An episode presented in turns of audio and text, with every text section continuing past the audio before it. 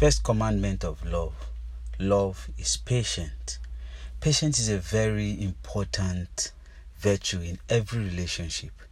And the reason why we have a lot of heartbreaks and divorce cases uh, or divorcees in our society, it can all be narrowed down to patient.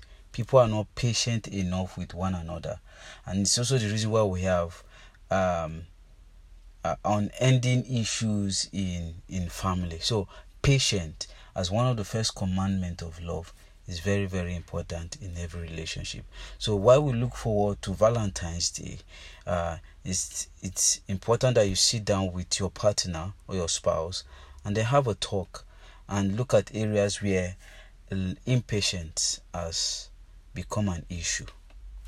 That's all. Bye